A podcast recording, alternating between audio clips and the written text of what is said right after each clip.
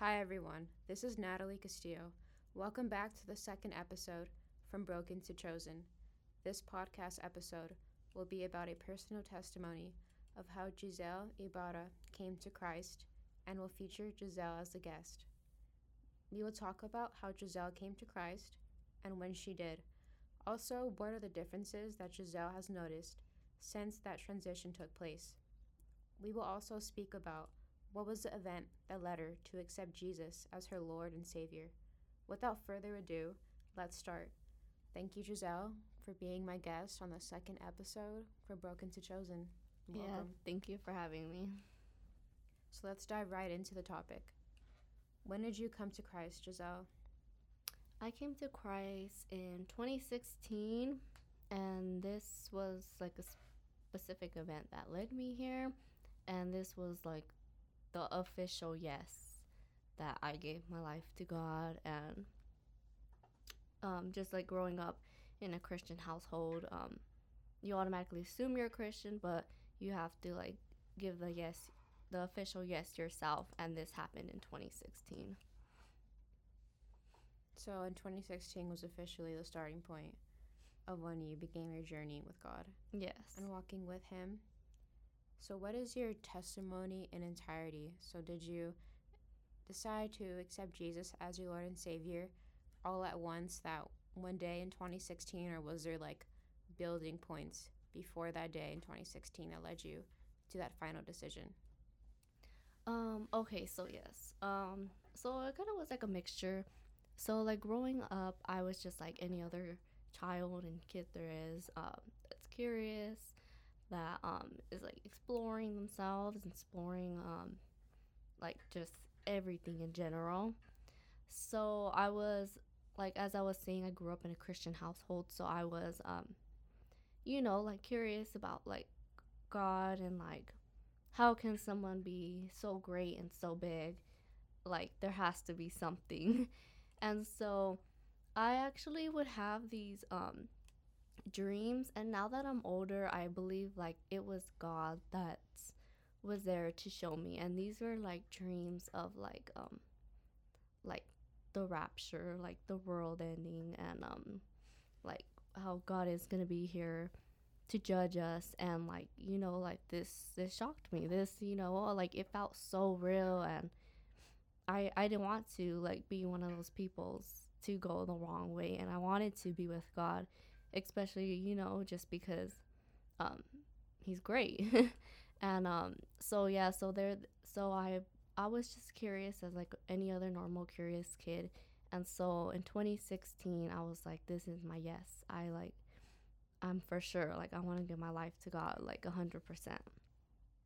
I see that's really amazing and interesting how you were having those dreams right before you made that final decision. Yes. And you know, I've heard like testimonies from other people too of like God, so to speak, like getting their attention through dreams and you know, convicting them and that's what led them to accept Christ as their savior. So when did those dreams start? Um, do you recall exactly? I can't remember. I know there was multiple, and I know they were throughout my childhood.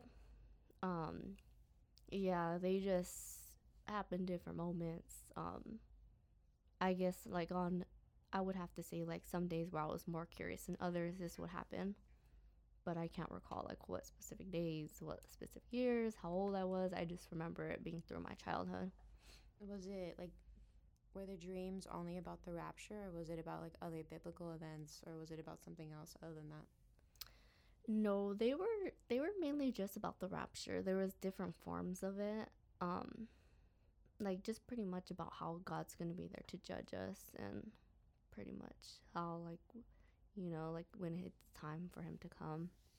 Wow so throughout your entire childhood until you're until the year 2016 you were having those dreams? Yes. Did those rapture dreams did they stop after you accepted christ as your savior? Um i, I don't think i was having them like as like um as many times as i was having them in the childhood. I probably want to recall i probably had one um i think when i turned around 18 years old i was having like at least one of them i yeah. see mm-hmm. yeah i've had like dreams like that too i've had like even several dreams about the rapture and like different biblical events even after Jesus saved me. In 2019, in mid 2019 was when I entirely gave myself to Christ. And I had a few dreams before, but I noticed that I had more dreams after I started my walk with God, which is interesting. But as he says in his word, that he will give dreams to his people and they shall prophesy in the last days. So I think that's just very interesting how we see that pattern among like many people. Yeah, I always thought I was alone on this. no, you're definitely not. It's happened to me, and I know it's happened to like several other people who have shared their testimonies online. I've seen so many videos. Oh wow. Of people sharing their testimonies about that, and not even just about the rapture, but mm. sharing like their dreams that they've had about like the end times of like during the seven year tribulation, as it says in the book of Revelation. Okay, yeah, that's interesting. Yeah. And also, what are some differences that you have noticed like about yourself or about your behavior since you started your walk with Jesus? Um, so I know that there's one thing that God um is still doing to me to this day since the moment I gave my life to him and up till now to this present day, he's keeping me humble. So the way he's keeping me humble is he's giving me these um I guess people would call them trials and tribulations in life. Um these hard um these hardships where he wants us to always be on our feet to call him and um and to stay humble and to walk with him and um and never forget that that he's always there for us and um that we shouldn't think we're better than anyone else just because we're a Christian, but to always, you know, he he really keeps me humble and with all these um trials and tribulations he's giving me. I see. Yeah. That that's so true that, you know, just because you're Christian that doesn't mean that you know, we're better than anybody else. Like we're all equal. Yeah. And that, you know, we should like treat everybody with love and treat everybody else as we want to be treated as that's like the golden rule in the gospel. And is there any other like behavior you notice that you stopped doing after you gave your life to Christ? Or any other differences that you noticed in general about yourself or things that got in better? Um I I do I did notice um and I still to this day um I don't have a lot of friends and this was probably because um I guess um, being a Christian, um, you can't always hang around with people that are non-Christians because their um, their their mindset's just totally different, um, and they're just too involved with worldly things that you have to just let go, no matter how long these friendships were. So, um, yeah, so that's one thing I've noticed um, since my walk with God is not having too many friends, but having a few, and they're the most um, best relationships that there that they that they are. I can definitely relate to that too in my own experience too after 2019 after I became Christian. I also noticed that I started having way less friends compared to before, like compared to when I was in high school. And it's also became a bit more of a challenge to mm-hmm. make genuine friends. But yeah, but as they say, you don't need many. It's quality over quantity. Yes. And yeah, I think that it is important to, yeah, surround yourself with other people who are within the body of Christ, other brothers and sisters who are going to uplift you and encourage you and keep you accountable in the faith and in the word and in the word because when you're not surrounded by people who are also in the faith and you start hanging out too much with people who are in the world you know that can definitely rub off on you in a bad way and cause bad influence. Yes. If you're not careful. Yes. So totally. that's also one of the things I've noticed too. So I definitely relate to that experience. Mm-hmm. And also,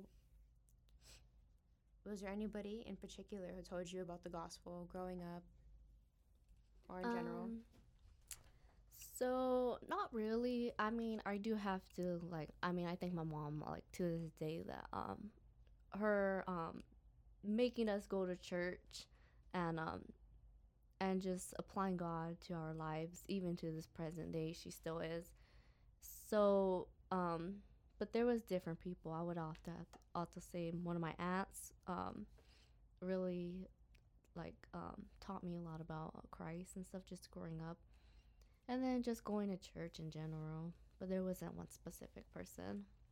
And I see. um, Yeah, for me, um, growing up, my parents didn't necessarily, you know, teach me about God, but it was one of my aunts, which was my dad's sister, who shared the gospel with me starting when I was 16, and then she definitely planted seeds within me, and I know God used her to get me to come to Him entirely. So I understand how like there can be other people in your family who influence you in that sense. And um, what was your upbringing like? You know, growing up, did you grow up in a Catholic household or was it a Christian household? Um, yeah, so um I grew up in a Christian household. I do know that um like my mother and my aunt that were Christians, they actually grew up in Catholic churches. Um probably just for their childhood just because my great grandparents would take them. But their upbringing were Christian churches and then so that's how I was um being brought up in Christian churches as well. I see. Yeah. Which is, you know, I guess a bit different considering how within the Latino community, majority of us like grow up being Catholic. Yeah. So that's definitely was in my experience of my grandma taking me to mass with her and me being told about like the saints and the Pope at a young age. Yes. and then Mhm. how that transition entirely changed after Jesus rescued me in 2019 and my views of that, you know, weren't the same as what I was taught. So, yeah, thank you Jissel for being a part of my podcast for Broken to Chosen. Um, thank you for having me. Thank you and see you all in the next episode.